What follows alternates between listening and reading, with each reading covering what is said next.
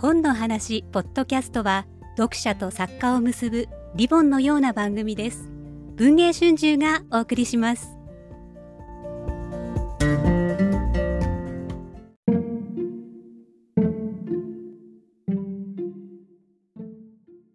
こんにちは。5分で聞く文春新書というコーナーになります。12月刊行の文春新書からその読みどころそれから特に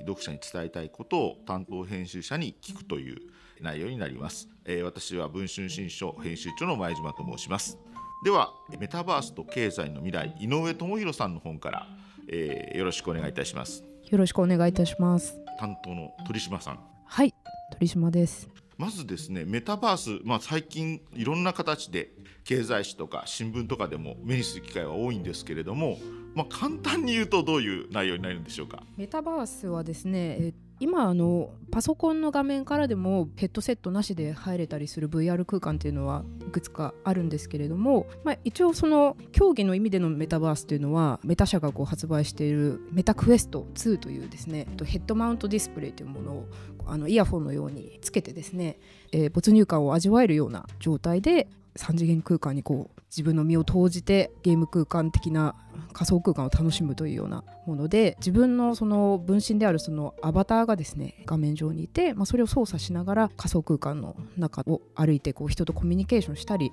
あるいはそこでこう経済活動が行われたりというような、まあ、いろんなこう広がりがある空間になっているようです。はい、メタ社というのは元フェイスブックが名前を変えて？そうですね、えー、はい。ザッカーバーグさんが SNS の次はメタバースに経済の未来がありということで早くからメタバース空間の開発をメタ社は上げてやっていたようなんですけれども、まあ、今があのメタ社というそのネーミングをこう変えてあのメタバースの時代にこう切り替わったぞというようなそういった、えー、モードのチェンジをこう世間に知らしめるというような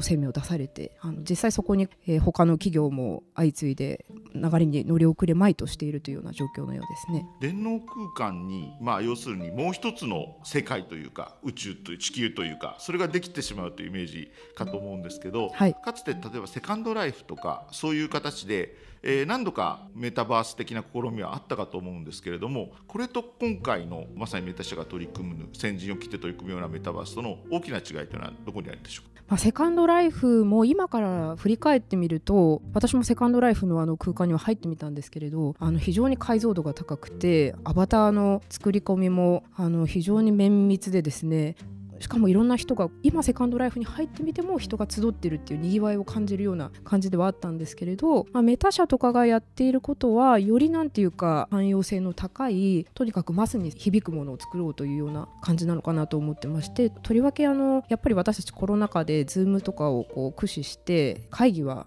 リアルでなくてもその Zoom を通じてできるというような日常に慣れ親しんでると思うんですけれどもまさにメタ社はそのバーチャルオフィスというところから始めてあの働くことのその延長線上にあの仮想空間を置くということであのメタバースのそのまず最初の入り口として誰もがこう親しめるバーチャルオフィスをえ用意しようということでホライズンワールドというバーチャルオフィス空間を立ち上げたようなんですがただ何ていうかアバターがですね上半身だけであるとか、ま、ちょっとその絵のタッチがアメコミ的であるとかっていうことであまりその広い支持を集められていないのではないかというような声もあるみたいです。まずオフィスがあれなんですね。バーチャル空間にできてしまうんですね。そうですね。あのズームとかだとやっぱりその人と人との距離感は縮まらないというか画像がその人一人一人の区分でこう分かれているいるあの距離感のもどかしさっていうのがあると思うんですけれどホライズンワールドだとそのアバターが各アバターが同じその一つの机を囲むような形でいて実際ちょっとこう触れたりですね、まあ、そういったようなこともできるのかな。ちょっと怪しいここは要確認ですが。はい、はい、著者の井上智弘さんは、はい、かつて人工知能と経済の未来という、まあ、大変ベストセラーで AI が経済を大きく変えてしまうということをいち早く指摘して非常に反響があった著者の方だと思うんですけれども今回はメタバースと経済の未来ということでそのメタバースが経済に特にどのような影響を与えるんでしょうか？人工知能と経済の未来を書いた時にもよりそのクリエイター、えー、市場主義の経済の傾向が強まるということをおっしゃっていてそのメタバース AI がメタバースに置き換わってもその大きくたどる、えー、道筋としては変わらないというかやはりそのクリエイティブエコノミーが非常にその前傾化してよりそのデザインできる人あるいは何ていうかこうイベントをプロデュースできるような他にはないアイデアを持っているような人たちが力を発揮できるような経済になるだろうという点では変わらないんですけれどもそのメタバースの大きな特徴としては今までのその資本主義経済の特徴である、まあ、資本財が必要であるとかですね。大量生産すればするほどそのものづくりのそのコストが下がるみたいな資本主義のその大きな前提が崩れて例えばそのメタバース空間内でアバターが作るその洋服をいくら作ろうが、まあ、せいぜい1着500円ぐらいのコストであとはもういくらでもその無料にコピーできると。そういう意味でそのかかる費用というのが原価材料というのが非常にまあ低コストであとはいくらでもそのプラットフォームの規模に応じて人が入ってくれば来るほど、まあ、費用がかからず、えー、そこでさらにこう繰り広げられる経済活動というのが意味を持つだろうというようなことを論じていらっしゃいます。井上さんはまあ人工知能と経済の未来あるいは純粋機械化経済とかでも非常に視野の長いというか射程の長い人類史の中でこの経済やあるいはテクノロジーを考えるこの本もそういう特徴がすごくよく出ていると思うんですけれども特にメタバースですとまあはっきり言って逆に言うとリアルワールドよりもそのメタバースというか別の宇宙電脳の宇宙のバーチャル空間の方がより満足した人生が送れるんじゃないかみたいな面もこの本を読んでると感じるんですがいかがでしょうかね。そうですねそればっかりはちょっと私もあのまだヘッドセットをつけてメタバース空間に没入するっていう体験未体験なので実際のその自分の実感としてはまだ追いつかないところがあるんですけれどもでも、えーと、まずこの井上さんがこの本をこのテーマで書かれようとしたそもそものきっかけっていうのが帯に推薦文を寄せていただいているバーチャル美少女ネムさんというですね今あのそのメタバース文化のエヴァンジェリストとして内閣府のこう会議に出られたりですねさまざまに伝道師あ伝道師という意味で。はい、はいはい。まさにそのアバターのまま活動されている方でかなりなんていうかこれから必要になるその法規制とかですねさまざまなその初期設定の部分でのまあ、策定にこうコミットされてるぐらいちょっと権威を持たれつつある方のようなんですけれども、まあ、その方とこうメタバース空間内で会って対談をするという体験をされた際にあまりにそのネムさんという方がいらしたメタバース空間の情景がすごく素敵であったということとで、まあ、そのアバターとこう会話をするという体験のこう思いがけない驚きというのがあってで、まあ、これからこのメタバースというのがやはりその世の中を席巻するに違いないという確信を得たと。でそこからそのきっとこのメタバースというのが、まあ、非常にその生活の中に浸透してくる未来というのが、まあ、あり得る未来というよりも確実にそうなるであろうというふうに確信を深められて、えー、筆を取ったという経緯があるんですが確かにですね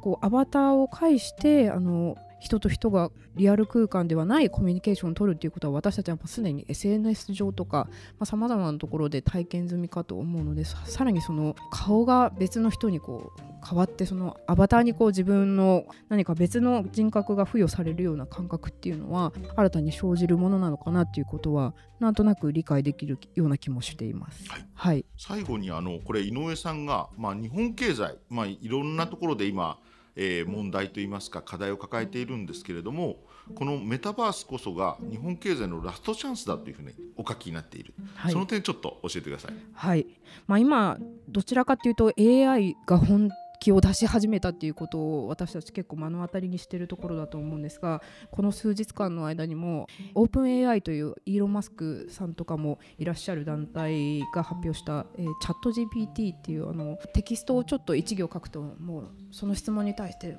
人工知能がバーッとこう回答を返してくれるっていうようなですねその精度の高さをみんなさまざまにこう実験ツイッター上とかで実験されていたりですねあるいは少し遡るとあの Stable Diffusion っていうまあ、こういう画像を出してくださいっていうことをお願いすると実際 AI がその、まあ、画像を出してくれて出して提供してくれるみたいな無料のサービスが今流行り始めてるところなんですが、まあ、日本ははっきり言ってちょっと AI については乗り遅れてしまったっていう感があるんですがメタバースに関して言うと、まあ、ちょっとメタ社の先行きもやや株価が下がって見通しがあまり明るくないって言われるような声もあったりする中で日本はまずコンテンツ大国であると。で特にそのアニメとか漫画文化とかっていうのは非常にその世界に誇るべきものであってでかつその漫画コンテンツ一つ一つ別々の全く別々の世界観の可能性があり得ると。でメタバースっていうのはそのメタバース例えばそのクラスターとかですね